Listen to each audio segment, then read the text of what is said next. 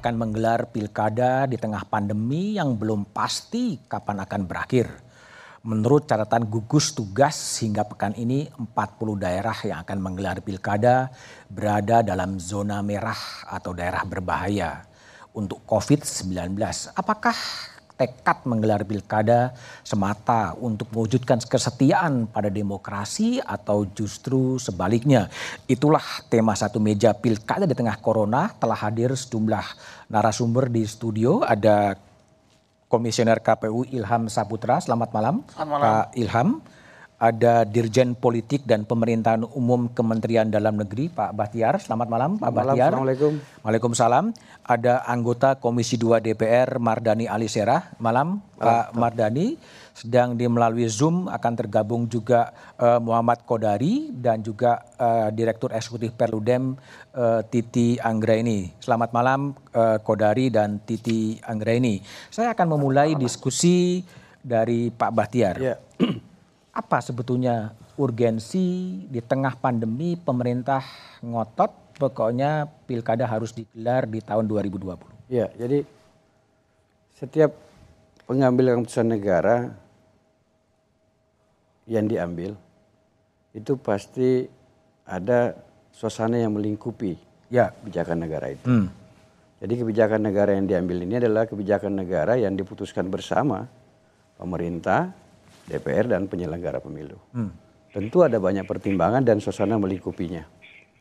Jadi backgroundnya gini mas, sebenarnya tadinya kita maunya pilkada itu normal-normal saja. Normal saja itu artinya apa? Undang-undang sudah memerintahkan. Okay. Undang-undang 10 2016 itu pilkada kita itu September. tahapan September 2020. Oke. Okay. Dan tahapannya sudah berjalan. Sudah berjalan. Sudah lima tahapan dilalui dari okay. 15 tahapan itu. Hmm. Nah seluruh dunia dan bangsa kita juga terkena pandemi COVID-19. Hmm. Maka oleh rekan KPU pada bulan 3 ya Mas Ilham ya. ya. Lalu memutuskan langsung menghentikan seluruh tahapan. Oke. Walaupun secara formil di Undang-Undang 10 tidak memberi otoritas secara langsung kepada penyelenggara pemilu untuk serta-merta bisa menghentikan secara nasional. Tapi situasinya memang darurat pada saat itu, okay. kita memaklumi. Dan DPR pun akhirnya memaklumi keputusan teman-teman penyelenggara untuk menghentikan tahapan yang sedang berlangsung. Sebagian pelantikan PPS sedang berlangsung. Tiba-tiba. Okay. Dan ini adalah pandemi terbesar dan terluas di dunia. Di dunia. Dan tidak ada satupun negara yang pengalaman. Yang punya pengalaman. Pemerintah ya? mana pun nggak ada pengalaman. Okay. Pemimpin mana pun nggak ada pengalaman. Okay. Termasuk penyelenggara. Oke, okay, baik, baik. Jadi, kita coba, sebentar Pak Bahtiar, kita coba dengar uh, bagaimana uh, pendapat dari Menteri Dalam Negeri Tito Karnavian apa argumentasinya sehingga pilkada harus dilaksanakan di tahun 2020. Coba kita dengar video dari uh, Menteri Dalam Negeri. Kenapa nggak ditunda 2021 saja? Saya tanya, my first question, are you sure that 2021 the problem of COVID will be over? Apakah problem COVID ini 2021 selesai? Siapa yang bisa jamin? Nggak ada yang bisa jamin. Nggak ada. Terus kalau kita nggak bisa jamin, berarti mau kapan? Mau undur, undur lagi 2022? Siapa yang bisa jamin 2022 akan selesai? Yang kedua, ada fixed term. Para para kepala daerah ini ada fixed term mereka. Ada waktunya mereka berhenti masa jabatannya. Dan setelah itu untuk sementara diganti PLT. PLT ini nggak memiliki kewenangan penuh mereka. Nah sehingga otomatis kita tidak bisa mengandalkan kepemimpinan di bawah PLT. Kita ingin memimpinkan kepemimpinan yang memiliki power penuh dan mendapat legitimasi penuh dari publik melalui mekanisme pilkada. Oke, baik. Uh, saya ke Bung Mardani dulu. Bung Mardani sebagai legislator, ini argumen dari Kementerian Dalam Negeri memang asumsinya udahlah proses demokrasi harus berjalan meskipun itu dalam era pandemi yang juga berisiko secara kesehatan. Begitu.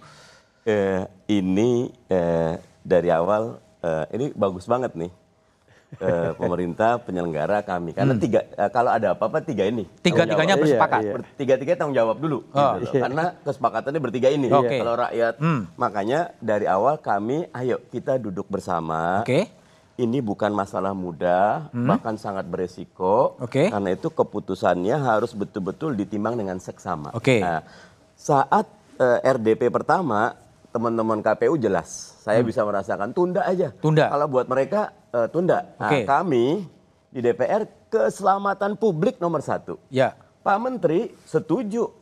Ini harus betul-betul kita dalami, nggak boleh kita putuskan. Oke. Makanya pada RDP pertama tidak ada keputusan karena ini bukan perkara yang mudah. Akhirnya kita buat, oke, kita merujuk kepada gugus tugas karena pada saat sekarang ini gugus tugas lah rujukan kita. Oke. Di gugus tugas 29 Se- Mei itu terakhir. Hmm. Nah, kita cek ada peluang tidak ini akan mundur. Tidak ada yang bisa memastikan Tidak yang seperti bisa yang, Pak. Tito bilang bahwa di 2021 atau 2022 kita tidak akan ada pandemi ini. Oke. Boleh jadi kita akan selamanya. Nah, dengan kondisi dari gugus tugas seperti itu, maka kita mulai petakan empat pihak nih ya. Pertama keselamatan publik ini nomor satu. Nomor satu. Yang kedua kualitas demokrasi. Tadi eh, Pak Tito udah mengingatkan eh, ketika PLT dalam kondisi krisis Tidak bisa. berat sekali. Oke. Beratnya kenapa? Karena eh, sekarang ini ada Permendagri nomor 20, kepala daerah berhak melakukan realokasi.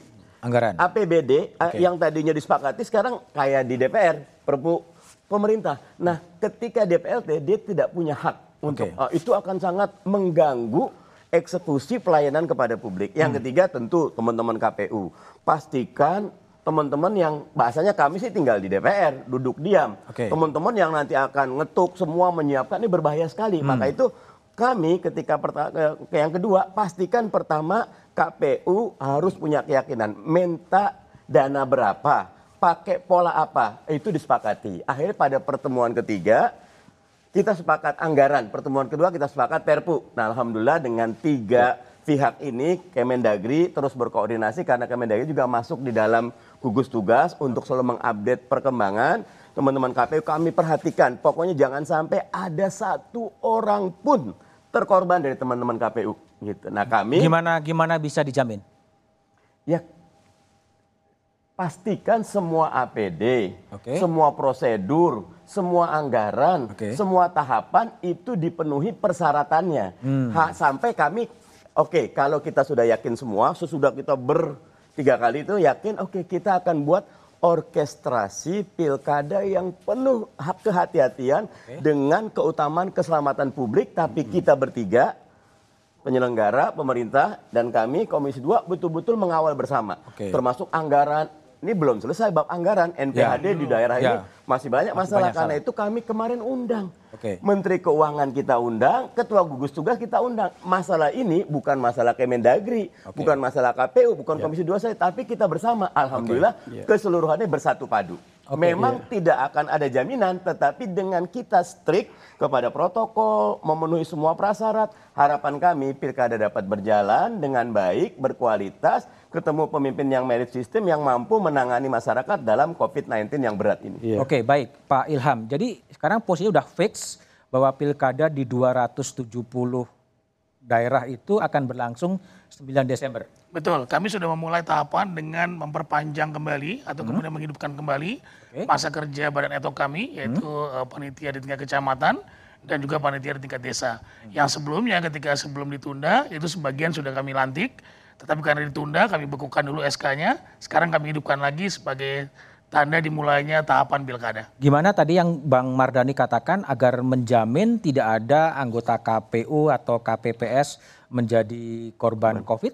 Tentu saja dengan protokol COVID yang sudah diberikan oleh pemerintah kepada kita dan kita juga punya pengalaman kan eh, Pak eh, ini ya artinya kita punya pengalaman bagaimana kita melakukan verifikasi faktual kepada eh, calon perseorangan bukti dukungan-dukungan dari calon perseorangan kita punya punya pengalaman. Nah sehingga dari pengalaman itu kita bisa menyisir eh, bagaimana sebetulnya untuk kondisi yang aman agar kemudian masyarakat ini dan kita sebagai penyelenggara bisa terhindar dari paparan COVID-19. Salah satunya adalah eh, menggunakan APD yang yang yang cukup lengkap lah ya. Salah satu permintaan kita kepada DPR kita membuat prasyarat sebetulnya Pak Budiman, membuat prasyarat sebelum kemudian eh, yakin an- eh, anda berdua mau meneruskan kasar seperti itu ya. Yakin eh, kalau yakin oke kita buat prasyarat. Bahwa pertama kita buat ketika itu ketika RDP pertama eh kedua setelah penundaan eh, kita kan buat tiga alternatif. Tiga alternatif. Ya, pertama bulan Desember, 2020, bulan Maret, Maret dan 2021, bulan September, September 2021. 2021. Nah, Tapi backgroundnya kemudian sepakat pada 9 Desember 2020. Iya, karena itu? pemerintah dan DPR juga sepakat pada bulan itu. Oh, ya, iya. bersepakat pada bulan itu. Nah, pertimbangan kami kemudian mengambil bulan Desember, kami berasumsi bulan Mei itu sudah dicabut darurat eh, COVID. Asumsinya Mei dicabut. Tidak, Mei dicabut, sehingga kita bisa kemudian memulai pada bulan Juni sama seperti sekarang ini. Dan Desember kita akan eh, start eh, untuk pemungutan Tapi penghitungan sekarang suara. faktanya belum dicabut Iya. sampai Juni. Eh, waktu walaupun belum dicabut tadi Pak Mardani sudah mengatakan bahwa gugus tugas sudah menjamin bahwa bisa dilakukan pada masa pandemi seperti ini. Secara tetapi teoritik. Tetapi dengan eh, menerapkan secara ketat protokol COVID-19. Oke, kalau begitu kata gugus tugas maka kami mengajukan persyaratan. Persyaratan. Ya, tolong eh, seluruh eh, apa eh, kami semua ini sebagai penyelenggara dilindungi dengan apa? Dengan vitamin, dengan APD, dengan hand sanitizer. Oke. Jadi seluruh tahapan nanti itu harus dimaksimalkan Maksimal, ya. dengan alat-alat tadi. Agar kemudian kami pertama secara personal orang-orang yang akan terjun ke lapangan nanti bisa eh, apa lebih percaya diri lah. Percaya diri, Artinya ya. bahwa sudah ada ketentuan yang diberlakukan oleh pemerintah dan kita bisa aman jika kita menerapkan itu. Jadi pil apa KPPS-nya pakai hazmat semua gitu ya. Rencana begitu Iya. KPPS. Ya, untuk KPPS ya. rencana Saya- Bahkan ruang-ruang TPS-nya kita perbesar sehingga Iya. social distancing-nya tetap Tetap terjaga Iya, ya. terjaga. Oke, baik. Eh, Mbak Titi Anggraini, Mbak Titi. Jadi kalau lihat tadi ada Pak Tito mengatakan memang tidak ada jaminan bahwa 2021 juga COVID-nya akan selesai, lalu kemudian ada fixed term masa jabatan yang tetap. Kalau Anda lihat ini gimana antara kesehatan publik tetapi juga kesetiaan pada demokrasi harus dijalankan lah. Pokoknya Desember 2020 pilkada harus berjalan. Gimana Mbak Titi lihat? Ya, betul. Mas Budiman, jadi ada eh, dorongan yang sangat kuat dari komunitas internasional bahwa demokrasi itu tidak boleh dikalahkan oleh COVID-19. Oke. Tetapi yang dimaksud dengan demokrasi tidak boleh dikalahkan, jangan sampai perilaku otoritarian itu yang muncul. Kebebasan berpendapat dihambat, lalu kemudian ruang gerak publik untuk mengekspresikan apa yang menjadi pemikirannya dibatasi dengan alasan kondusivitas mengatasi eh, COVID dan lain sebagainya. Tetapi juga pesan yang sangat eksplisit misalnya dari Kofi Annan Foundation bahwa demokrasi juga tidak boleh membahayakan keselamatan dan kesehatan publik. Hmm. Oleh karena itu, kalau kita mengambil keputusan untuk terus meneruskan agenda demokrasi berupa praktik Pilkada. pemilu, pilkada atau referendum, maka ada sejumlah prasyarat yang harus dipenuhi. Yang pertama adalah kualitas demokrasi tidak boleh dipertaruhkan. Bukan sekedar melangsungkan prosedur, melahirkan pemimpin melalui sirkulasi elit yang namanya pilkada, tetapi kualitas kompetisi, eh, kualitas partisipasi, lalu kemudian mutu pelaksanaan teknis itu menjadi tidak eh, diperhatikan atau bisa dikatakan kita bisa toleransi lah sama kualitas karena kita dalam situasi yang tidak ideal. Nah, itu yang tidak diharapkan. Jadi ada sejumlah eh, rambu-rambu kalau kita ingin melakukan praktik elektoral yang harus di Halo? Terputus ya? Putus. Oke. Eh, Bu- Bung Kodari, tadi Mbak Titi agak terputus. Bung Kodari, jadi gimana lihat ini antara kesehatan demokrasi dan kesehatan publik dan demokrasi harus dijalankan di tengah pandemi. Apa yang Anda lihat dari dari apa sikap tegas dan eh, kesetiaan pada demokrasi itu sendiri? Ya saya terus terang teringat dengan perdebatan antara masalah kesehatan versus ekonomi ya. Oke. Eh, soal normal baru misalnya. Itu kan ada kebutuhan untuk melakukan kegiatan ekonomi karena kalau eh, kegiatan ekonomi tidak dimulai ada selain virus corona juga ada virus kelaparan yang Virus kelaparan yang sama berbahayanya. betul. Ya, sama Kalau dalam pilkada Jadi, gimana? Ada virus demokrasi juga gitu. Ya, ya sebetulnya perlu saya saya juga ingin mendengar lebih detail sebetulnya dari eh, dari Departemen Dalam Negeri Oke. sebetulnya seberapa terbatas kewenangan PLT dalam menjalankan tugas. Karena kalau kita melihat pengalaman beberapa daerah yang dijalankan oleh PLT eh, sampai sekarang belum ada kejadian yang sangat luar biasa ya, di mana misalnya masyarakatnya berhenti beraktivitas atau pemerintahan tidak berjalan misalnya. Katakanlah eh, Kota Makassar ya, Ya, yang PLT sudah- juga ya. Sudah PLT beberapa tahun ini dan dijadwalkan pada tahun 2020 akan melaksanakan pilkada. Uh, ya buat saya belum pernah mendengar di Makassar itu ada hal yang sangat fundamental sekali lagi di mana kemudian aktivitas pemerintahan berhenti begitu. Jadi sebetulnya pertanyaan atau postulat bahwa PLT itu membuat pemerintahan akan terganggu itu juga perlu jawab dan menurut saya kurang dijelaskan dengan baik sebagai bagian dari argumentasi dari pemerintah dan DPR untuk kemudian dan tanda kutip mengkondisikan agar pilkada itu dilaksanakan segera pada bulan Desember 2020. Itu yang pertama, uh, Mas uh, apa, uh, Budiman. Di luar itu sebetulnya, walaupun saya orang lembaga survei, saya mencoba melihat permasalahan pokok ya atau permasalahan mendasar. Oke gini, gini sebelum sebelum sebelum masuk ke situ, Bung Kodari, saya ingin tanya Baik. ya, kalau pemerintah memang ngotot ya, pokoknya konsisten dengan alasan bahwa ya. pandemi ini tidak tahu kapan akan selesai, lalu kemudian ada argumen bahwa kalau tidak dilaksanakan ada apa uh, ya. PLT akan mengganggu. Tapi ya. apakah ada kepentingan politik lain yang dibalik kengototan pemerintah untuk menggelar pilkada di Desember 2020? Tapi jawaban Kodari setelah jeda berikut ini.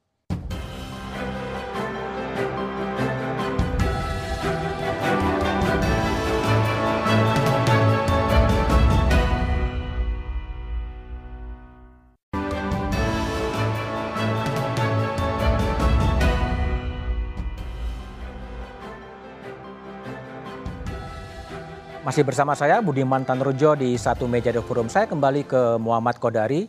Bung Kodari, ya. apakah Anda lihat juga ada kepentingan politik lain ya selain pandemi nggak jelas kapan akan selesai, lalu ada kekhawatiran soal PLT kalau nggak dilaksanakan. Ada kepentingan politik lain di balik sikap tegas dan uh, agak ngotot dari pemerintah untuk menggelar pilkada di tahun 2020?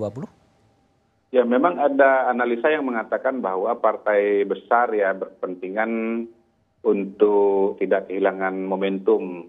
Oh. Kalau misalnya pilkadanya dilaksanakan bulan Maret atau bulan September tahun depan, maka beberapa petahana ya huh? akan turun dari tahta dan jabatannya akan diganti oleh PLT dan okay. itu merupakan Rugian. opportunity bagi petahana.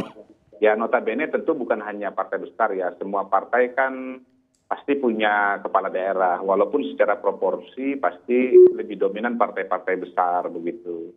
Jadi ada juga yang mengatakan demikian dan menurut saya sih sebetulnya sah-sah saja. Hmm. Tapi saya kembali kepada poin saya di depan yang tadi belum sempat ya? disampaikan. Ya? Bahwa sesungguhnya uh, bukan PLT Mas Budiman. Persoalannya ini apa gitu. Persoalan ini kan adalah persoalan mandat ya.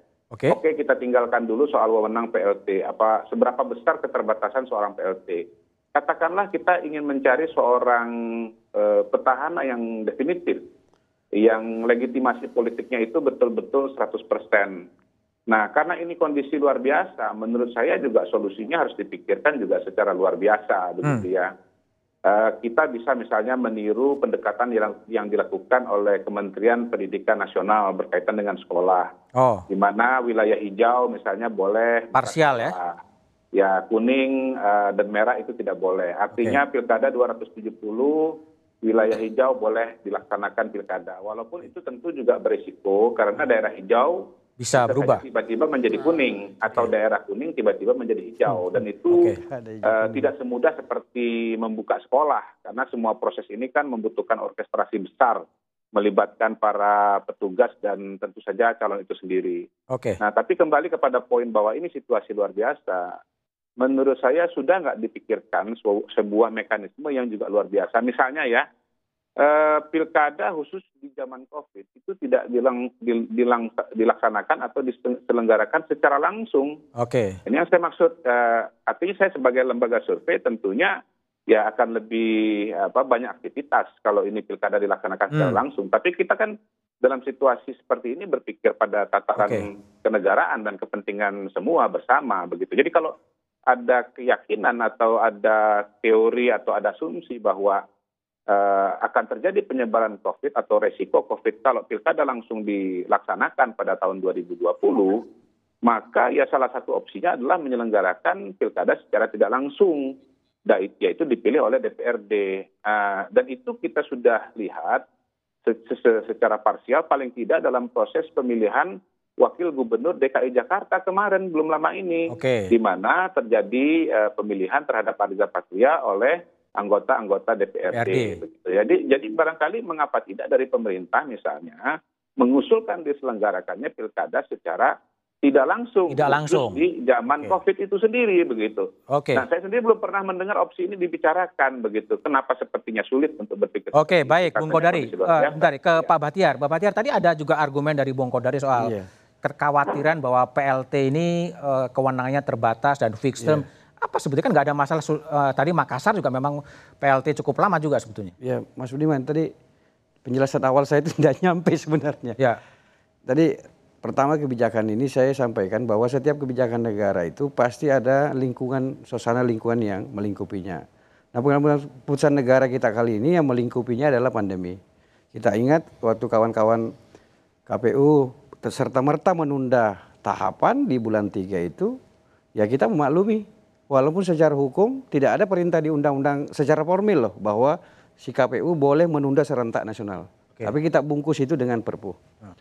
Lalu memang awalnya kita harus akui saja bulan 2, bulan 3 itu kita ini semua belajar mela- mengatasi melawan si Covid ini. Ah. Nah, setelah bulan 4, bulan 5 dan sekarang ini kita sudah relatif sudah memiliki format. Karena pengetahuan mengalahkan ketakutan, pengetahuan mengalahkan kekhawatiran, pengetahuan kita tentang si Covid ini, itulah yang membuat kita optimis. optimis. Nah, karena sudah tahu kita cara menghadapi si COVID. Sama dengan ketika kita saya masuk di ruangan ini, begitu yakinnya petugas di sini menyatakan Pak Bahtiar buka masker saja karena kita sudah jaga jarak. Itu artinya mereka memiliki pengetahuan bahwa yakin sekali di ruangan ini nggak ada COVID. Cukup saya menjaga jarak gitu. Nah, artinya kebijakan negara terkait dengan kesehatan kaitannya dengan politik pilkada tidaklah berdiri sendiri itu juga terkait dengan kebijakan negara lainnya. Mulai kita misalnya menggerakkan aktivitas sosial kemasyarakatan. Orang boleh ke masjid sekarang dengan protokol COVID-19 orang kerumunan tiap hari di pasar juga sudah boleh tetap dengan protokol COVID. Kehidupan yang lain juga sudah bergerak pelan-pelan saja berlalu. Nah kerumunan yang akan terjadi di setiap tahapan di pilkada itu sebenarnya relatif kerumunan yang terkendali, yang bisa diprediksi dan yang hadir orang dewasa. Jadi diba- jangan dibandingkan dengan pendidikan. Pendidikan itu anak-anak belum dewasa. Jadi kalau tadi usulan dari Bung Kodari ya, eh, artinya tidak serentak, Nggak, parsial. nggak, nggak bisa reasoning seperti itu karena bisa? nggak bisa karena anak sekolah itu, Pak, ada yang SD, ada yang Oke. TK, ada SMP. Kalau di pilkada itu kan orang yang sudah dewasa, Pak. Orang sangat tertentu saja yang boleh ke TPS, memenuhi syarat untuk jadi pemilih.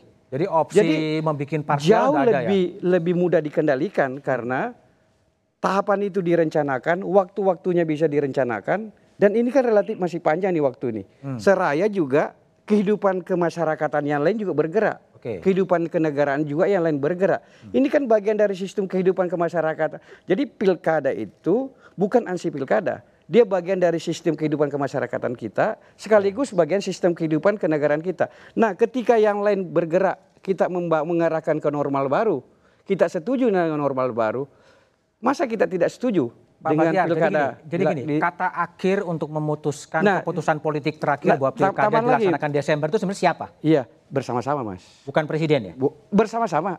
Bersama-sama itu siapa? DPR, DPR, pemerintah kami, Pemerintah? kebetulan mewakili Kementerian Dalam Negeri dengan penyelenggara. Kita diskusikan semua ini secara alot. Begitu kerasnya Bang Marani Sera termasuk teman ini kita diskusikan secara baik. Nah, yang kita perlu juga dipahami publik ini, yang kita lanjutkannya adalah sisa tahapan loh.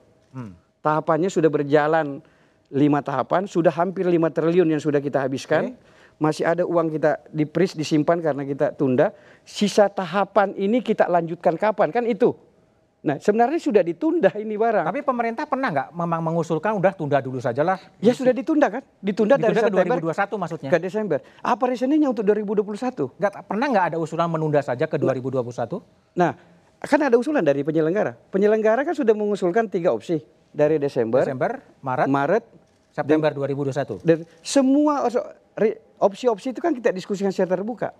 Nah, faktor yang paling paling determinan untuk mengatakan go ahead Desember 2020 ini siapa? Presiden, gugus tugas, Kementerian Dalam Negeri, Iya. KPU, DPR atau siapa sebetulnya? Ya, tentu waktu itu kan teman-teman KPU minta konfirmasi kepada gugus tugas.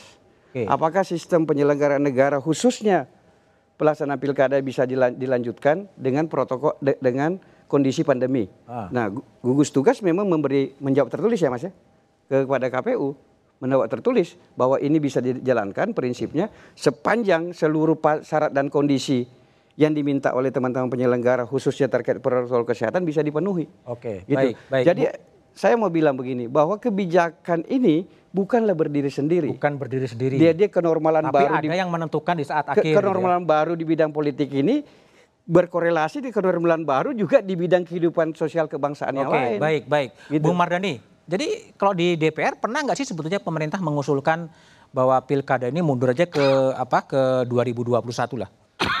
Waktu pertemuan pertama ketika teman-teman mengusulkan eh, tiga-tiga opsi terbuka. Terbuka. Desember, Itu pemerintah? Maret, sama bersama pemerintah D- sebenarnya gini, pemerintah DPR KPU dari awal kita pada frekuensi yang sama. Iya. Ini tidak ada politisasi, Iya. ini tidak ada pemaksaan, tapi ini adalah bagaimana kita mempertimbangkan seluruh aspek keselamatan publik nomor satu, kualitas penyelenggaraan pemerintahan daerah nomor dua, nomor tiga tentu bagaimana kita mulai ketika pemerintah sudah punya gugus tugas ya kita sesuai prosedur kita rujuk gugus tugas. Gugus tugas. Tiga-tiganya gugus tugas. Gugus tugas ini kalau boleh dibilang penentu dengan keputusannya 29 Mei itu adalah hari terakhir darurat kesehatan dan sampai sekarang tidak diperbarui loh. Bud, nggak ada perbaruan untuk yang 29 Mei ini. Secara formal. Secara formal, jadi Secara kan- realitas sosiologis kan masih dalam kondisi PSBB darurat. Kan berhabis, kalau habis Iya. diperpanjang. Iya. Sampai sekarang gugus tugas tidak pernah memperpanjang bahwa setelah 29 Mei ada perpanjangan darurat bencana kesehatan nasional tidak ada. Artinya kalau pendekatannya formal sekarang sudah tidak darurat kesehatan nasional gitu maksudnya? Kalau ikut gugus tugas yang menetapkan dalam pandangan saya Meskipun realitas sosiologisnya masih darurat. yang nah itulah yang kenapa di Perpu juga sebetulnya ada pintu. Ketika misal gini ini eh, kami terus berkoordinasi. Di Perpu Desember 2019 tetapi ketika keadaan maka ada pintu kedu- kedua ya tentang Oke, penundaan. Ya. masih ada peluang di Perpu. Oke, nah. jadi kita akan terus berkoordinasi sampai saat ini ketika teman-teman KPU Kemenq Kemendagri memastikan NPHD keseluruhan syarat ini dipenuhi, go on. Tapi ada satu saja syarat, teman-teman jujur teman-teman KPU dari awal wa- WhatsApp, Bang berat ini berat itu. Berat? Iya berat. Oke kita saya sepakat Berat ini berat. melaksanakan pilkada di 270 itu. Eh, Berat melaksanakan pilkada Dalam pandemi? ketika belum jelas pandemi selesai kapan. Oke, oke, baik. Mas baik, sebentar, Bung Ilham. Jadi sekarang udah masih udah udah ringan atau masih berat? Ya kita masih menunggu komitmen dari pemerintah. Loh, Karena begini, komitmen apa lagi? komitmen anggaran. Oh, anggaran. Iya kan kemarin berke- berka- apa, beberapa kali pertemuan kita, kita memastikan dulu kemudian anggaran ini kita diterima atau tidak. Yang kita kemarin ke, ke- ada melibatkan gugus tugas dan juga melibatkan pertama kali dalam RDP selama saya jadi anggota KPU melibatkan Menteri Keuangan langsung hadir. hadir. Hadir, hadir langsung. Virtual. Enggak, tadi conversation antara Bung Mardani dengan KPU soal berat ini berat apa? Berat di anggarannya, berat melaksanakannya, berat tanggung jawabnya, atau Terma- berat apa? berat melaksanakannya ketika bulan Desember itu. Tapi kemudian kan belum ada komitmen apa pun nih antara pemerintah, DPR dan kita dan belum ketika itu juga belum ada surat dari gugus tugas untuk kemudian memastikan bahwa kita boleh menyelenggarakan pilkada. Pak Budiman sekali lagi perlu saya sampaikan bahwa KPU ini tidak punya kewenangan, dia tidak punya tangan untuk memastikan bahwa ini pandemi masih berlangsung atau tidak. Iya. Bisa nggak kita laksanakan kemudian eh, pilkada di masa pandemi ini? Oke, jadi say terakhirnya pada gugus tugas. Eh, Gugus tugas. Ketika gugus tugas apa menyatakan bahwa go ahead Betul. pilkada Kami buat persyaratan lagi, kami buat persyaratan lagi. Pertama adalah agar kemudian eh, pengadaan APD yang sudah kami rancang untuk keselamatan teman-teman kami ini disetujui. Hmm. Nah kemarin di RDP terakhir ada Kementerian Keuangan dan juga ada gugus tugas itu disetujui. Nah tapi sampai sekarang relasinya realisasinya belum ada nih Pak Pak Iya. Kemendagri mohon maaf. Oke. Nah ini penting buat kami. Karena pertama ke apa tahapan pertama yang yang akan kita lakukan adalah tahapan yang krusial. Tahapan melakukan verifikasi faktual bagi para eh, apa calon perseorangan, dukungan calon perseorangan. Nah, ini kan bisa door to door langsung, Pak. Ya. Nah, oke. sementara bagaimana dengan janji yang kemudian kita bisa mengadakan uh, masker, mengadakan hand Ya. sanitizer, Itu memberikan belum vitamin. terjamin juga ya? Nah, itu belum belum belum ada Oke, jaminan. baik, baik. Ke Mbak Titi Anggreni.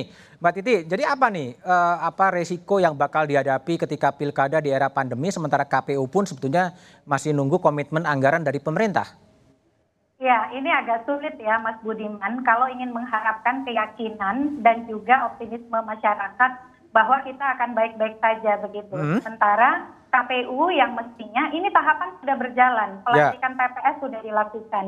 Yang notabene secara faktual pelantikan dimulai itu bisa dikatakan tidak meng- eh, tidak memiliki aturan yang pasti soal pengaturan pilkada di masa pandemi. Karena kenapa? Peraturan yang mengatur soal itu ternyata belum disahkan. Jadi Belum hari disahkan. ini yang kita punya itu hanya peraturan KPU ten- tentang tahapan program dan jadwal. Yang lain-lainnya itu mengandalkan hanya soal surat edaran. Tadi anggaran yang katanya merupakan prasyarat salah satu yang paling utama dari KPU juga masih belum bisa dipastikan. Kan memang ada komitmen 4,7 triliun dan Menteri Keuangan sudah mengatakan 1,02 triliun itu akan segera dicairkan pada tahap pertama. Tam- Tapi hari ini pun itu kan belum bisa dipastikan oleh KPU. Jadi kalau mendengar pernyataan Pak Ilham tadi, ketika publik diajak untuk percaya bahwa kita akan bisa memiliki pilkada yang memproteksi mereka dari sisi keselamatan, kesehatan, mutu demokrasi, kualitas kerja penyelenggara, nampaknya itu sulit kita hadap, eh, kita dapati dari pernyataan Pak Ilham. Selain memang kalau dilihat ini KPU ketegasannya dari eh, apa waktu ke waktu itu makin berkurang begitu. Ketegasannya Awalnya berkurang? be- ketegasan KPU soal hal-hal yang dia minta untuk memastikan kualitas pilkada. Kenapa berkurang, Ti? Contoh, misalnya dulu kita akan siap nih lanjut kalau PSBB-nya sudah berakhir. Ini Tangerang Selatannya diperpanjang PSBB-nya. Oke. Lalu kemudian soal misalnya anggaran. Ternyata juga anggaran ketika tahapan sudah dimulai tidak kunjung juga Hmm. dipastikan pencairannya. Lalu soal regulasi. Hari ini regulasi soal eh, pilkada dengan protokol kesehatan itu belum ada. Oke. Jadi tanggal 15 kemarin teman-teman melantik PPS itu merupakan proses yang swadaya, lalu mengandalkan surat edaran. Ini kepastian macam apa yang mau diberikan oleh KPU. Jadi saya kira kalau KPU memang kemarin mengusulkan tanggal 9 Desember dengan prasyarat-prasyarat, ya komitmen saja dengan kapasitas kredibilitas kelembagaan yang mandiri. Kalau tidak dipenuhi kan tadi juga Bang Mardani bilang ada pasal 201A ayat 3 ada peluang juga untuk Tunda lagi. kami nggak bisa ini. Kan yang disebutkan opsinya juga ada di 2021. Hmm. Bukan kita mengatakan bahwa saya nggak setuju nih Bang Kodari, tumben-tumbenan lembaga survei bilang pemilihan oleh DPRD begitu ya. Jadi mungkin nantangin aja gitu ya kalau ingin menghindari COVID ya udah sekalian DPRD aja gitu. Oke, Jadi oke. em, apa yang terakhir saya kira pilihan 2021 itu masuk akal. Karena kenapa Mas Budiman? Kita lebih punya waktu beradaptasi untuk menyiapkan regulasi dengan lebih cermat, menghitung anggaran dengan lebih baik, melatih petugas, melakukan sosialisasi. Ini persiapannya dari tanggal kapan tuh rapat terakhir 14 April. Keputusan diambil lanjut tanggal 27 Mei. Ternyata KPU juga tidak bisa menyiapkan regulasi tepat waktu. Anggarannya juga masih menunggu kepastian pencairan. Saya jangan-jangan melihat kok kayaknya KPU tersandera sekali. Tersandra ya, oke baik baik Saya Mbak Titi. Nanti oke Mbak Saya Titi. Nanti Bung Ilham itu. akan menjawab soal KPU tersandra, Iya. KPU independen Dan bantu bagaimana sebetulnya eh, calon petahana yang akan running di pilkada setelah jeda berikut ini.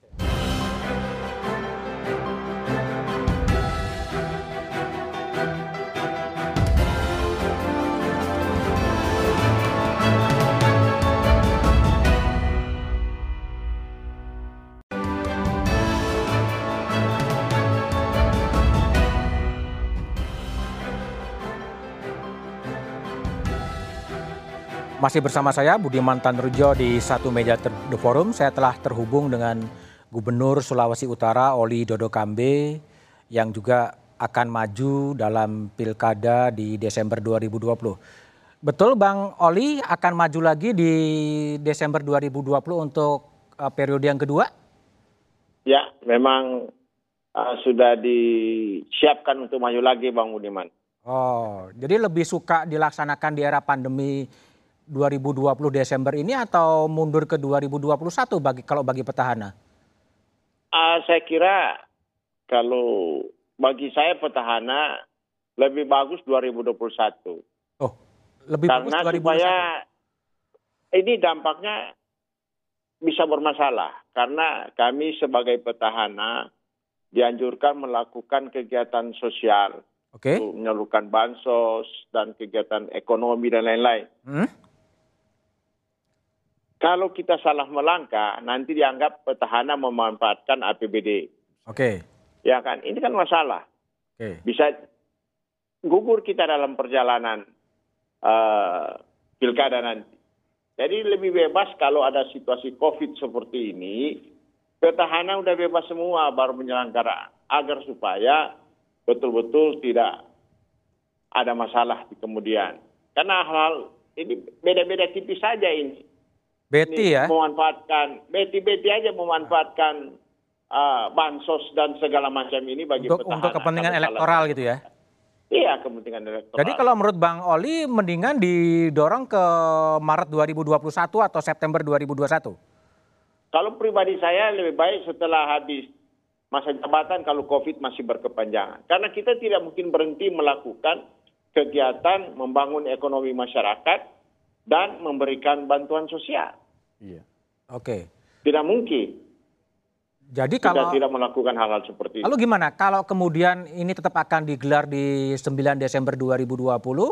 Bang Oli sebagai Gubernur Sulawesi Utara, sebagai calon petahana, sebagai ketua Satgas gugus tugas, ini gimana nanti tuh dalam dalam Ya itulah prakteknya? makanya Kak, kalau saya tidak mengikuti putusan KPU harus menjalankan kan berarti saya tidak ikut pilkada. Oke. Ini kan Tapi koridornya gimana? A- a- Ba- Bang Oli kan pasti akan maju ya sebagai Ya. calon petahana. Tetapi juga sebagai kepala gugus tugas di Sulawesi Utara yang pasti akan ngurusin masyarakat. Ini kan ada Ya. potensial-potensial konflik kepentingan juga sebetulnya. sebenarnya secara pribadi saya tidak ada. Tapi kan penyelenggara dan pengawas akan melihat hal seperti itu. Nah, Kalau pengawas sama penyelenggara enggak agak-agak gimana kan ah, repot. Kita menghadapi hal-hal seperti itu. Jadi kalau memang mau bebas saya kira itu tadi. Semua petahana habis. Jadi kita selenggarakan 2021.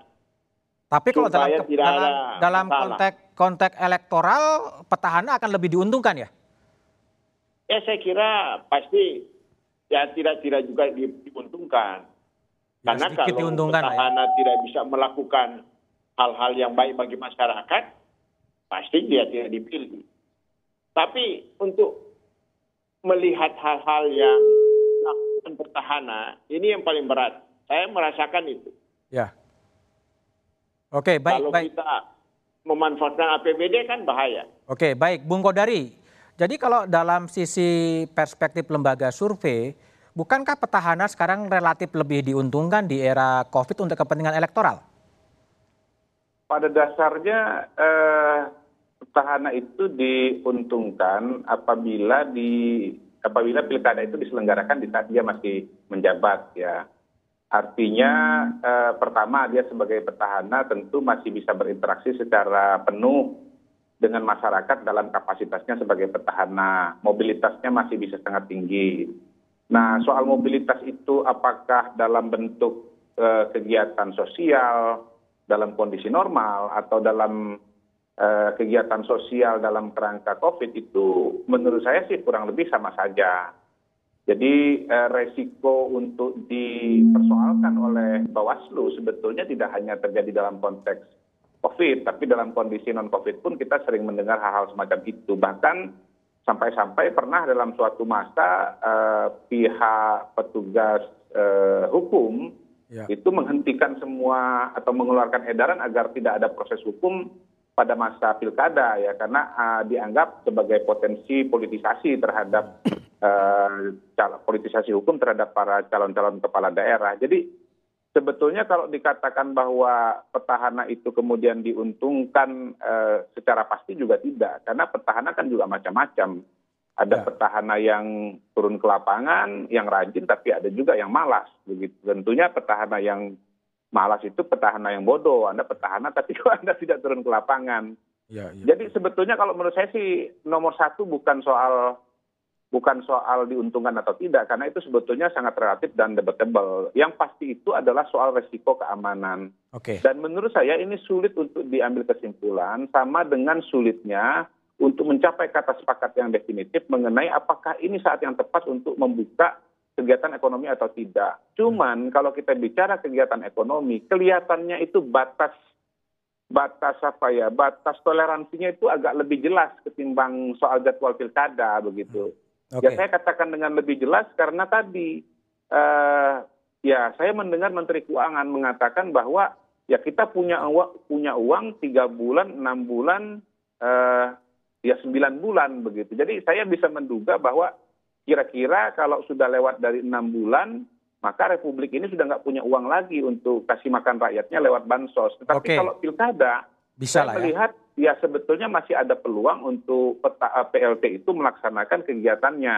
Saya Oke. sendiri mencoba mengecek Mas Budiman, to- tolong kasih waktu sedikit mengenai eh, apa keterbatasan dari eh, kepala daerah yang menjadi PLT. Ini saya saya bacakan eh, tugas PLT menurut Undang-Undang 23 tahun 2014 tentang pemerintahan daerah dan PP nomor 49 tahun 2008. Secara garis besar PLT itu tugasnya sama, Sama dengan dengan kepala daerah definitif ya Oke. kecuali ada empat aspek. Pertama melakukan mutasi pegawai, B membatalkan perizinan yang telah dikeluarkan pejabat sebelumnya, C membuat kebijakan tentang pemekaran daerah, D membuat kebijakan yang bertentangan dengan kebijakan penyelenggaraan pemerintahan dan Oke. program pembangunan pejabat sebelumnya. Ya. Tapi pasal 2-nya mengatakan ketentuan sebagaimana dimaksud pada ayat sebelumnya dapat dikecualikan setelah mendapat persetujuan tertulis dari dari Menteri Dalam Negeri begitu. Jadi ya sebetulnya kalau bicara Nggak jauh-jauh amat ya? ya. Iya, nggak jauh-jauh amat begitu. Oke. Nah, saya sendiri melihat ada proses yang hilang dalam dalam komunikasi mengenai rencana pilkada Desember 2020, yaitu proses untuk meyakinkan para stakeholder bahwa pilkada itu bisa diselenggarakan Aman. dengan aman. Nah, Oke. cara cara memberi keyakinan itu bagaimana? Lakukan simulasi begitu Oke. loh. Baik. Coba simulasi di di TPS, bagaimana bentuknya new normal da- pilkada Oke. dalam era COVID ini dan orang akan bisa melihat dalam new normal itu segalanya aman begitu. Oke, baik, Dalam konteks ini Oke. Ya. KPU dan TPS itu kalah cermat dengan mall. Mall bisa menunjukkan bagaimana new normal itu dilakukan dalam kegiatan Oke, sehari-hari. di- baik, eh, baik. di Saya mall, ke, begitu. ke Bung, Bung Ilham ya. Tadi kan ada ada kegalauan dari Oli ya. Ini dia lebih condong ke apa? Ke 2021 agar langkah-langkah sebagai gubernur, langkah-langkah sebagai kepala gugus tugas nanti tidak dibaca publik ini bisa konflik kepentingan. Ini gimana? Koridor persisnya itu gimana menurut Bung Ilham? Ya sebetulnya eh, KPU tidak apa ya, tidak kemudian eh, be- apa melihat posisi yang disampaikan Pak Pak Odi tadi gitu Ah. Tetapi tentu saja ada tugas penyelenggara pemilu lain Bawaslu dalam hal ini Ya, betul. melihat eh, aktivitas dari cap- Ya. para petahana yang mungkin akan maju lagi gitu kan Ya. seperti itu. Nah ini eh, harus diatur sedemikian rupa memang. Tetapi saya belum lihat eh, Bawaslu beberapa beberapa kali pertemuan memberikan pernyataan bahwa ini bisa di eh, apa bisa dijerat oleh peraturan lain. Nah ini saya juga kurang paham tentang ini. tapi- Aturannya belum ada juga? Eh, eh, peraturan lain untuk pemerintah daerah sepertinya sudah Oh, ada. oke. Oh ini dia melanggar, dianggap korupsi dan sebagainya. Nah tetapi sekali lagi selama dia ada di koridor hukum saya kira eh, silakan saja tidak ada masalah atau ada Kemendagri sebagai pembina eh, beliau sebagai kepala daerah Oke. bisa melihat itu apakah dia melanggar atau tidak. Saya kira itu. Oke, Ya, kalau, kalau Pak Mas- gimana? Ke, ke- menjawab kegalauan dari Iya. Oli tadi. Tadi yang paling penting penting kami tangkap tadi termasuk Mbak Titi terus yang lainnya. Bisakah kita melakukan aktivitas pilkada itu tapi aman dari COVID-19? Kan itu sebenarnya pertanyaan mendasar Ah. Tapi kalau paling- Bung Oli kan lebih kegalauan dia sebagai Nah. kepala gugus tugas, sebagai gubernur. Kalau nanti ngirim bansos, orang membaca publik, memanfaatkan untuk kepentingan elektoral. Nah itu eh, soal yang lain mas. Artinya ini yang paling penting ini kan reasoning tadi Bang Mardani Sera, keselamatan masyarakat tetap yang utama. Khususnya daerah yang akan pilkada, keselamatan penyelenggara. Bisakah kita melakukan aktivitas tahapan pilkada aman COVID-19? Kita cek, kita sudah cek satu persatu kegiatannya. Verifikasi, calon perseorangan datang ke rumah. Kemarin verifikasi bansos aman-aman aja bang. Aman? Udah- Ada yang ribut juga kan? Per- Tidak, tapi kan nggak ada juga terpapar gara-gara verifikasi bansos ke rumah kan. Oh, jadi yakin Sudah dilakukan. yakin kalau Pak Batiar yakin aman Ya itu bisa dilakukan dengan protokol kesehatan kan, Oke. sepanjang pakai masker. Besok misalnya datang gimana lagi. bisa yakin, bisa aman, gini, kita kita konkret juga. aja bang. Jadi jangan ngawang-ngawang. Jadi seakan-akan pilkada itu di langit gitu. Ah. Nah penetapan pasangan calon, bagaimana cara penetapan atau pengumuman pasangan calon? Kalau dulu iring-iringan pakai drum band kan begitu. Nah bisa nggak diatur dengan protokol, Pendaftaran. dikurangi pendaftaran pasangan calon hanya perwakilan saja. Kan bisa bisa diatur. Tapi gimana Pak Batiar bisa yakin Ya, itu jadi- aman, sementara anggarannya juga belum pasti, Nah aturannya juga sebenarnya belum ada. kan anggaran pilkada ini sudah ada. sudah ada. Yang belum lengkap itu adalah tambahan untuk sarana kesehatan. NPHD sudah ada. Kami juga terakhir dua hari yang lalu Pak arahan juga eh, Komisi Suka Komisi 2 dengan teman KPU, kami sudah menerbitkan lagi peraturan Menteri Dalam Negeri dua hari yang lalu nih. Em, Nomor 41 2020. Oke. Isinya perintahnya itu perintah kepada kepala daerah segera mencairkan sisa NPHD itu dana itu karena dana itu baru 40% sekitar yang sudah dicairkan oleh kepala daerah. Sisanya kan disimpan tuh. Oke. Yang 9 triliun itu, Bang. Nah, ini sudah kita buat per- payung hukumnya supaya bisa segera dicairkan ke pe- penyelenggara. Permendagri 41. 41 dua- 2020. Jadi Baru yang disebut disebut oleh Presiden Sehingga- refocusing itu bukan untuk anggaran pilkada ya? Bukan, bukan, bukan. Jadi pilkada diamankan ya? it- memang sejak awal. Sudah ada. Ya, Oke. Sejak awal sudah kita tinggal. Dan Sudah ada. mohon maaf, kita tunggu tahun depan misalnya. Emang ada uang untuk tahun depan pilkada? Pilkada itu pakai APBD loh. Ini Oke. emang ada uang. Soal boleh Oke, menjawab. ya Artinya sudah. kita tidak Sudah. usah gitu. Sekarang bagaimana laksanakan pilkada aman dari COVID-19. Lalu yang kedua, peluang apa yang bisa diambil melaksanakan pilkada dengan protokol COVID-19.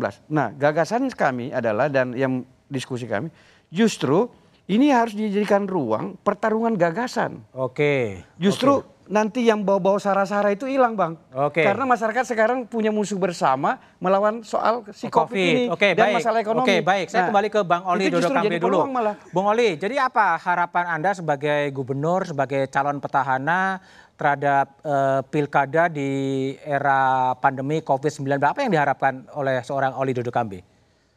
Saya kira eh, apa yang disampaikan oleh Pak Dirjen tadi memang tidak ada permasalahan kalau kita menyelenggarakan. Tidak masalah.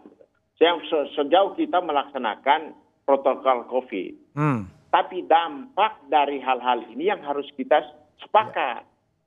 Karena kita bisa melihat pengalaman-pengalaman pilkada-pilkada yang lalu. Banyak hal dari sisi hukum ini yang menjadi persoalan.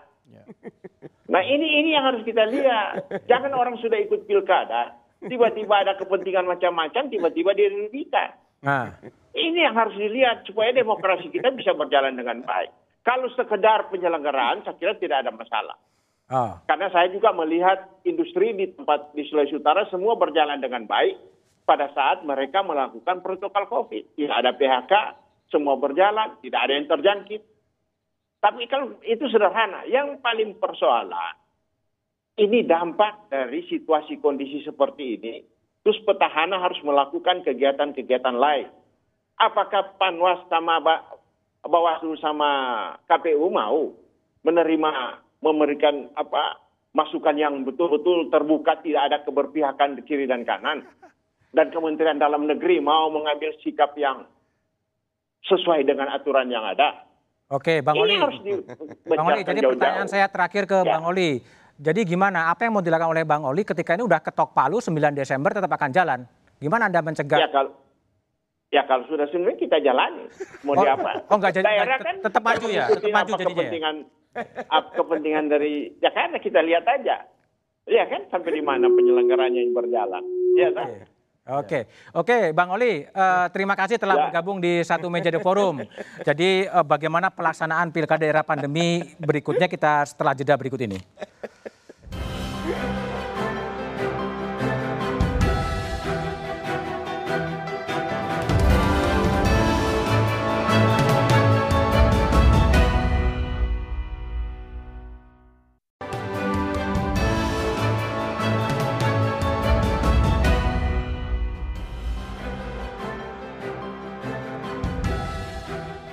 Masih bersama saya Budiman Tanrujo di satu meja The Forum. Saya ke Bung Mardani Alisera. Tadi gimana menjawab keraguan dari calon petahana yang juga kepala gugus tugas di Sulawesi agar dia tidak disalahartikan ya melakukan apa bantuan sosial, membantu masyarakat tapi nanti bisa semprit gara-gara kemudian ini konflik of interest antara petahana dan juga kemudian eh, pandemi. Sebenarnya eh, pernyataan Oli saya bahagia Bud. Eh, kami di Komisi 2 berarti sudah sukses. Sukses. Membuat semua petahana itu merasa tidak di zona nyaman karena pertama kali dalam sejarah tahun ini anggaran buat Bawaslu pusat di atas KPU. Karena Undang-Undang 7 2017 itu mengamanatkan teman-teman Bawaslu yang tadinya da- daerah, kabupaten kota yang tadinya ad hoc sekarang menjadi permanen. Ketika dia permanen, maka kerja-kerja yang sistematis, yang terancang, sehingga tidak ada kepala daerah yang sekarang ini nyaman. Nyaman. Saya nyaman karena kap Tapi, tapi apa koridornya kalau dia sebagai kepala gugus tugas, tapi juga sebagai gubernur, tapi juga sebagai apa eh, kandidat untuk pilkada, Sebetulnya ini akan sangat tergantung kepada kesadaran diri. Apa etika bisa mendetek publik. itu? Ya, contohnya misal, kita bisa bikin, ini juga bisa masukan buat teman-teman Kemendagri. Ah. Para kepala daerah petahana yang maju tidak dibolehkan untuk menjadi kepala gugus tugas. Kan ada wakil wakilnya. Artinya Kalau harus nggak ada wakil, ya? dikasih sekdanya. Oke. Ada cara lain, Bud, tentang ya penyalurannya nggak usah pilka, nggak usah ke misal saya gubernur, Hmm. ya udah kumpulin aja semua camat, silahkan semua nggak ada cap nama saya, nggak ada apa, ini dari negara sampaikan. itu kan dasein ya. Tapi Iya. dasolennya kan juga Saat yang sama Bawaslu kita perkuat, sudah kita perkuat, makanya tadi ada ketakutan dari para petahana. Buat saya itu sesuatu yang baik, Sesuatu yang menunjukkan baik, ya. ada ekualitas itu bahwa yang petahana saja, yang kepala gugus tugas masih khawatir dengan quote and unquote gerakan dari Bawaslu itu pengawas, berapa lagi yang tidak petahana dan ini untuk menjamin ada eh, netralitas, ada fairness sehingga masyarakat nanti bisa memutuskan dengan lebih tegas dan Ya, mudah gitu. Tapi dalam prakteknya kan seperti yang di Klaten itu kan juga hand sanitizer pasang fotonya. gitu. Nah itu udah masuk. Kemarin saya melakukan diskusi langsung dengan Pak Abhan, dengan Bawaslu. Semua sudah dimasukkan, sudah dilaporkan ke Mendagri sebagai pembina kepala itu daerah dia. untuk melakukan. Karena begini, dari undang-undangnya nggak bisa disalahin, Bu. Dia belum calon. Dia bukan calon. Bukan calon. Belum ada Belum ya? penetapan. Oke, Du- oke, 2 sampai 6 September Iya. ikut eh, ke PKPU yang baru baru mendaftarkan. Baru mendaftar Nanti disahkan. Tanggal 23. Ketika tank dia sudah calon, berlakulah semua pasal. Sekarang Kemendagri. Nah, Iya. kalau nggak Kemendagri nanti kita bisa minta ke teman-teman eh, DPRD untuk melakukan pengawasan karena bagaimanapun kepala eh, trias politika kita baik gitu. Dan ini buat saya ini menunjukkan nyun sewu nih buat Mbak Titi ataupun Kodari atau masyarakat nggak mudah bagi kami Komisi 2 pemerintah sama kalau boleh nanti aja tetapi tahu Bud ketika kita tunda Maret katakan Hah? ada problem anggaran bukan Anggaran. duitnya ada apa enggak Oke. katakan duitnya ada Oke. tetapi ang Maret itu itu akan ada multi years gitu loh Hmm. karena pelaksanaan harus mulai dari katakan November Oke. November, Desember, Januari, Februari, Maret mentok. Padahal anggaran itu per tahun. Oke. Sehingga dengan berbagai pertimbangan ini bukan keputusan mudah, Iya. tapi Harus dengan diambil. persiapan yang matang, Oke. dengan koordinasi yang matang, dengan jiwa besar bersama,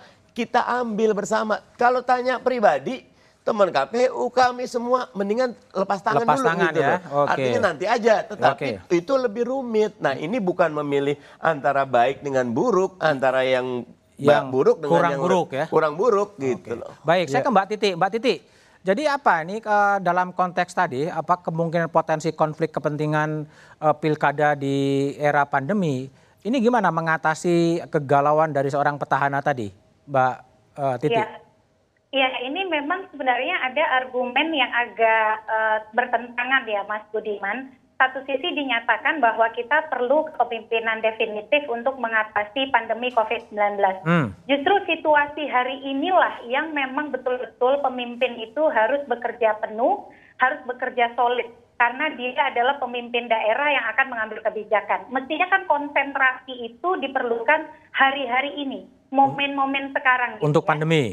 Betul, untuk pandemi. Dengan demikian dia akan menjadi stimulus ekonomi, kemudian merecovery uh, berbagai sektor yang ada di daerah begitu.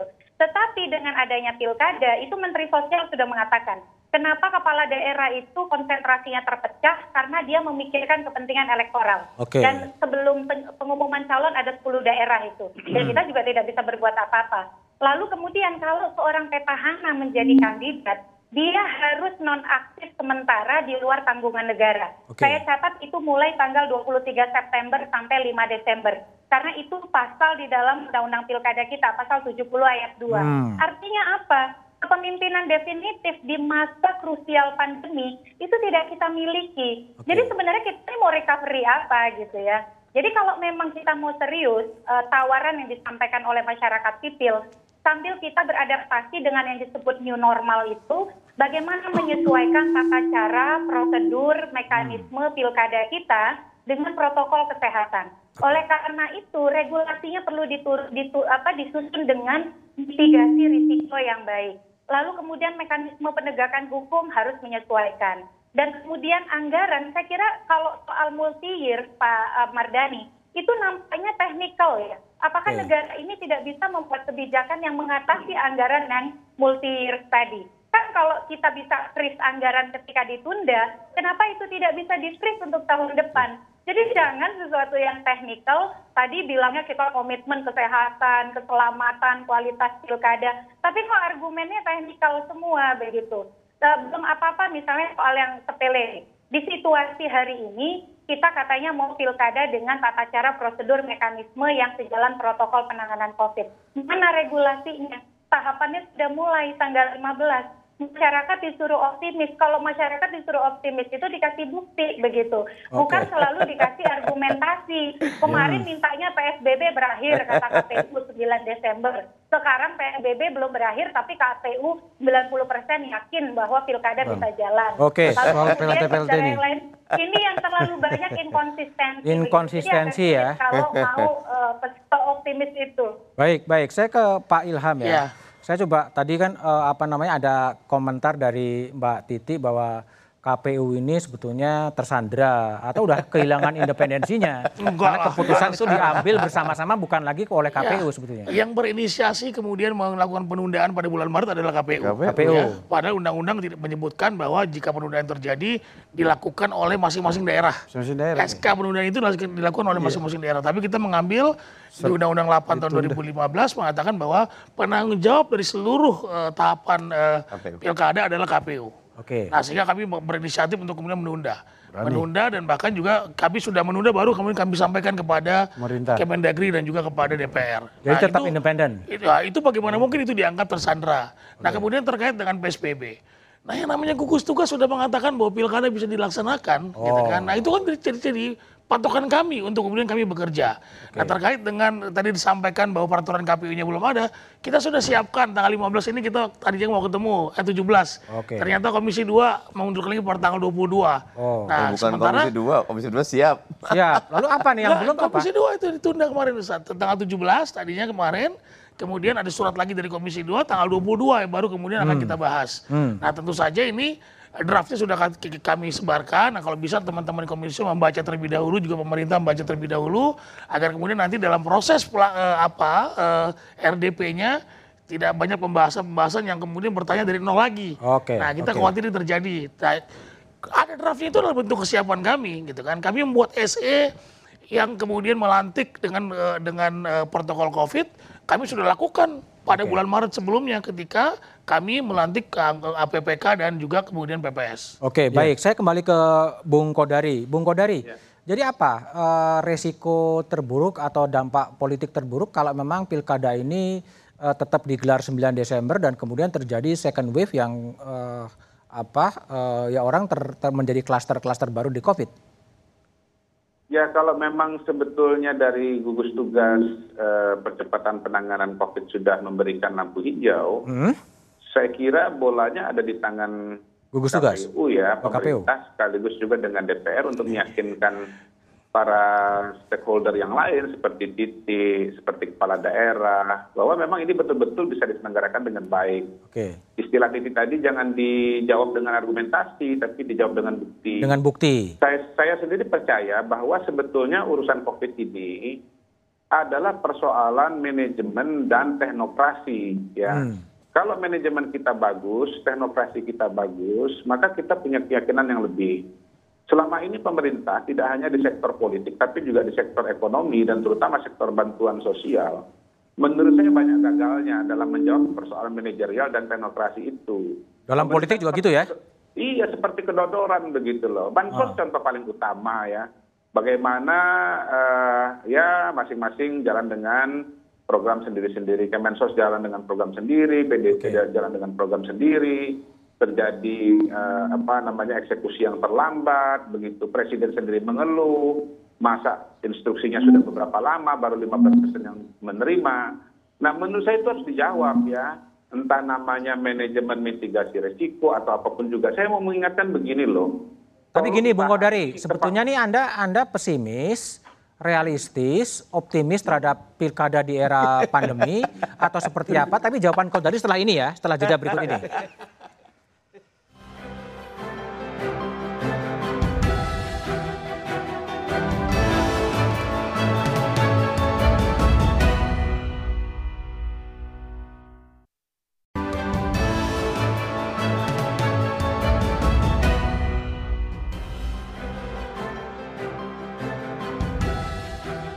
Masih bersama saya Budi Mantanurjo di satu meja The Forum. Kembali kepada Bung Kodari. Bung Kodari, sebetulnya posisi Anda itu realistis, pesimis, optimis terhadap pelaksanaan pilkada di era pandemi seperti eh, Desember 2020? bukan semua bang Apa itu? saya H2C harap-harap cemas Harap-harap cemas. Oh, ya berarti optimis Saya- dan pesimis.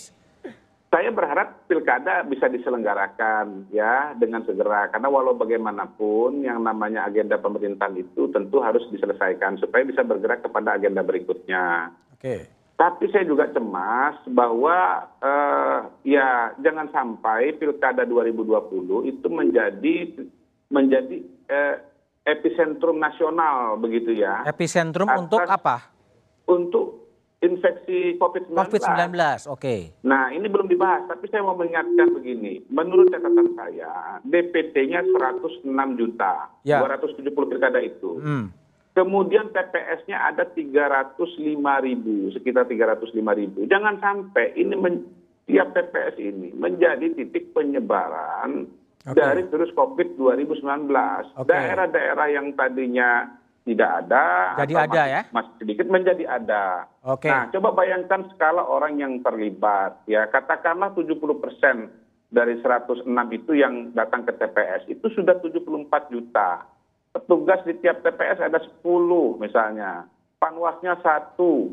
Wakil dari partai, partai 16 katakanlah yang kirim wakil 10. Itu sendiri sudah 6 juta. Jadi Oke. 7, 74 juta tambah 6 juta 80 juta orang. Oke, jadi bisa bayangkan, bisa epicentrum Betul. nasional ya? Jadi menurut saya begini, saya pengen mendengar bagaimana kemudian misalnya ya eh, manajemen pengaturan pemilih katakanlah Oke. eh, misalnya dibagi tiap jam begitu ya. Oke, baik, Jadi baik, tiap Bung Kodari. Oke, baik. Ya, Saya ke Mbak Titi. Mbak Titi. Jadi gimana kalau posisi Mbak Titi eh, tingkat partisipasi apa pemilihnya akan tinggi kalau saya dapat apa interaksi dari pelukis Hardi gitu, dia mengatakan ya apa ada keinginan masyarakat untuk memilih di era pandemi seperti sekarang ya? Iya, em, keinginan kalau kita berdasar survei dari Kompas yang terakhir Ya. dirilis, kan saat ini pilkada bukan prioritas masyarakat kita. Kalaupun Hmm. ada yang ingin pergi, itu di bawah angka 70 persen. 64. Nah itu, eh, eh, iya 64 persen. Nah ya. itu kalau kita lihat perjalanan pilkada dan pemilu kita, kalau dari sisi ingin pergi ke TPS, tapi jangan dilepaskan dari itu cukup rendah kalau dari berbagai Ya. survei sebelum-sebelumnya. Hmm. Tetapi jangan dilepaskan, Mas Budiman, dengan eh, pertanyaan survei yang lain. Apakah mereka mengalami kekhawatiran Khawatir. atau keraguan? Kekhawatirannya itu jauh lebih tinggi Oke. bahwa mereka bisa terpapar. Tadi seperti yang disampaikan oleh eh, Bang Kodari. Tetapi yang ingin saya garis bawahi, tantangan terbesar kita dari pilkada di tengah pandemi, bila dia tidak dipersiapkan dengan Baik. regulasi, anggaran, dan kapasitas, adalah dia bisa memicu memori kolektif yang buruk soal praktik demokrasi dan uh, elektoral kita. Oke, Cukuplah baik. 2019 yang kita punya memori kolektif kurang baik terhadap korban, 2020 jangan kita ulangi. Jadi pilkadanya 2021 saja. Baik, baik. Bung Ilham, jadi gimana? Tadi kan memberikan catatan-catatan khusus untuk apa eh, simulasi dan lain sebagainya. Iya. KPU mempersiapkannya gimana? Kita juga akan melakukan simulasi dalam waktu dekat. Dalam waktu dekat. artian kemudian bagaimana mekanisme tadi seperti kata Bang Kodari bilang, apakah kemudian pemilih yang datang duluan, kemudian dikas- diberikan waktu sekitar sekian menit, 20 orang dulu terlebih dahulu untuk kemudian dicek, masuk ke dalam berapa orang dan sebagainya itu sedang kita atur. Oke. Nah sebetulnya nanti kita mendapatkan format yang paling tepat itu seperti apa. Oke. Sama seperti misalnya ketika pemilu 2019. Itu disebutkan paling banyak 500 orang. Hmm. Dalam waktu kemudian kita harus selesaikan satu hari. Nah kemudian kita buat simulasi, kita punya formulasi, akhirnya kita buat satu TPS 300. Nah sama seperti sekarang. Jadi Tadi- simulasi kunci meyakinkan masyarakat ya? Betul. Tadinya bahkan kemudian di undang-undang disebutkan paling banyak 800 Oke. orang. Wah, bagaimana mungkin 800 orang berkumpul satu TPS? Nah, bagaimana kita, kita kemudian meminimalisir? eh, akhirnya kita sepakat dengan DPR itu jadi 500 per TPS. Oke, baik. Bung Mardani, ini ada kekhawatiran termasuk tadi Hardi. Hardi pelukis yang mengatakan, kalau saya sih mendingan nggak usah nyoblos lah. Sebetulnya ngapain nyoblos daripada eh, KPPS-nya mungkin aman kalau saya terpapar jadi seperti apa? Gimana kalau Anda meyakinkan tingkat eh, partisipasi politik di ala pilkada ini? Wajar eh, publik mungkin masih belum aware ya karena aware. memang COVID masih tinggi. Dan wajar juga karena kita eh, KPU khususnya kami di Komisi 2 akan selalu membantu KPU untuk Oke. independen dan sosialisasi. Tapi biasanya eh, getting closer itu eh, public eh, interest makin tinggi Kalau karena nggak ada gelombang kedua ya? kalau nggak ada gelombang kedua, kalau ada gelombang kedua ada pasal 201. Ya, ditunda masih, lagi ya. Masih aman. Nah, bahasanya gini, sesuatu yang pasti jangan dikalahkan oleh sesuatu Yang yang, tidak belum pasti, pasti. oke. Toh kita punya gugus Meskipun tugas. maksudnya antisipasi ya? Iya, toh kita punya gugus tugas. Menurut saya pemerintah sedang melakukan tugasnya. Kami di DPR selalu menyatakan untuk kasus pandemi ini, kami oposisi nih ya. Tapi untuk pandemi ini nggak ada Hmm. Nggak ada oposisi, oposisi, nggak ada koalisi. sepakat ya. Karena pandemi ini beyond government, ini humanity. Humanity. Nah karena itu, ayo Pak Bahtiar jadi saksi, sana jadi saksi, semua berat kok. Tapi ayo kita put all the thing on the table. Gotong Betul. royong ya? Eh, go- betul, eh, siapa namanya? Kodari betul. Di kemarin Kodari kalau itu sedikit kita bisa nggak jam 6 mulainya, jam Oke. 3 selesainya. Oke. Eh, Masing-masing yang dapat surat panggilan itu sudah ada. Anda datang 07.00 Tanggal sekian, sampai ya, 07.15. Oke, Bahkan baik. kita siapin kursinya berjarak dari Oke, baik, sehingga baik, baik. semuanya mekanisme kita rapikan, Kan- kita kerja karena tadi sudah ambil keputusan ya harus kita berjalan. kerjakan. Gimana Pak Bahtiar, kalau seandainya sebelum 9 Desember kemudian ada gelombang kedua, ada apa yang kemudian terinfeksi cukup tinggi, ini siapa yang mengatakan ini ditunda lagi atau tetap jalan, siapa say Ya, terakhirnya? Pertama saya tidak berandai-andai karena tanda-tanda untuk berlombang itu belum ada variabel. Ya, karena atau- gelombang pertama belum terjadi ya? Iya, itu satu. Yang kedua, justru poin pentingnya gini, bagaimana mengubah situasi pandemi menjadi peluang. Oh. Peluang jadi masyarakat justru berpeluang mendapatkan pemimpin di masa krisis dan krisis Oke. ini kan kita bukan hadapi hanya 2021. Jangan jadi jangan hanya bicara pemimpin ini yang kita siapkan ini untuk lima tahun ke depan Oke. di datanya gini bang 270 kepala daerah itu berakhirnya Februari 2021 Anda bisa bayangkan kalau ada PLT 270 orang Hmm. kepala daerah kalau satu dua selesai bang Oke. yang untuk PLT itu kami bang tapi kita tidak lakukan itu Oke. justru kita mau melanjutkan demokrasi kita melanjutkan sistem ketenagaran kita justru di saat krisis kita mau perlu pemimpin yang legitimate tadi nah bagaimana Jadi mengubah pemimpin peluang yang lain dapat krisis akan Iya, lebih baik ya? Justru rakyat nanti sara-sara itu yang mau memperoleh su- suara dengan dulu mengkapitalisasi sara justru akan hilang. Oke. Justru sekarang akan terjadi pertarungan gagasan bagi bagi pasangan calon. Gagasan mana yang terbaik mengatasi pandemi Oke. situasi. Justru Ujian. Ujian bagi mereka. Nah, Oke, justru baik, pertarungan gagasannya Terima menjadi kasih, lebih baik. Bang gitu. Ilham, Jadi, Bang jadi Kodari, dan gitu. Mbak Titi. Menggelar pilkada pada masa pandemi bukanlah wujud semata-mata kesetiaan sebuah negara pada demokrasi. Kengototan menggelar pilkada tanpa persiapan dan kalkulasi yang matang bisa berubah menjadi kekonyolan demokrasi itu sendiri. Langkah kurang hati-hati bisa membahayakan kesehatan publik dan juga kesehatan demokrasi itu sendiri.